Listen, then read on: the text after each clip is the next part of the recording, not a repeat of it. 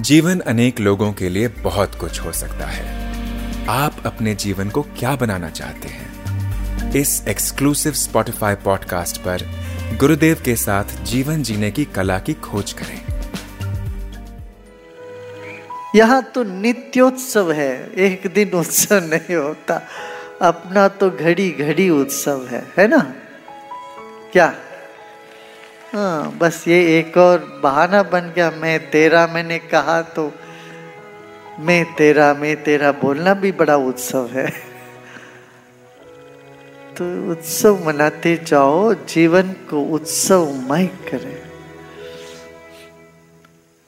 कि प्रकृति ऐसा करती है, प्रतिनित्य फूल खिलता है, कहीं ना कहीं खिलता है। फूल खिलते हैं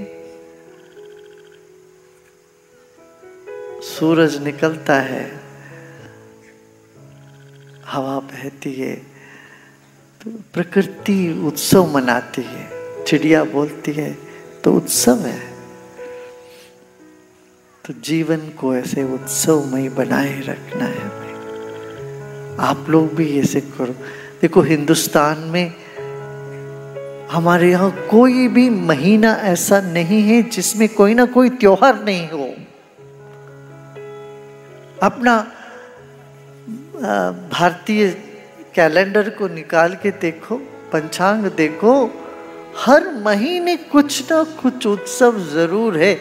मैं ये भी कहूँगा, महीने छोड़ो तो हर पक्ष में है, हर पंद्रह दिन में कोई ना कोई उत्सव होता ही है। तो ऋषि मुनियों की यही परंपरा है, उत्सव मनाते जाए।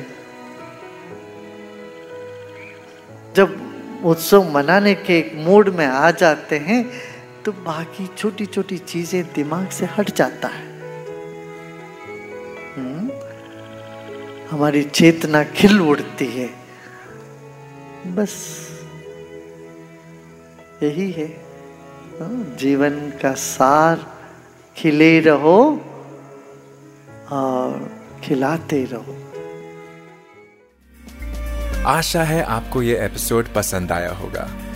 रेगुलर अपडेट प्राप्त करने के लिए स्पॉटिफाई पर आर्ट ऑफ़ लिविंग गुरुदेव के साथ को फॉलो करें।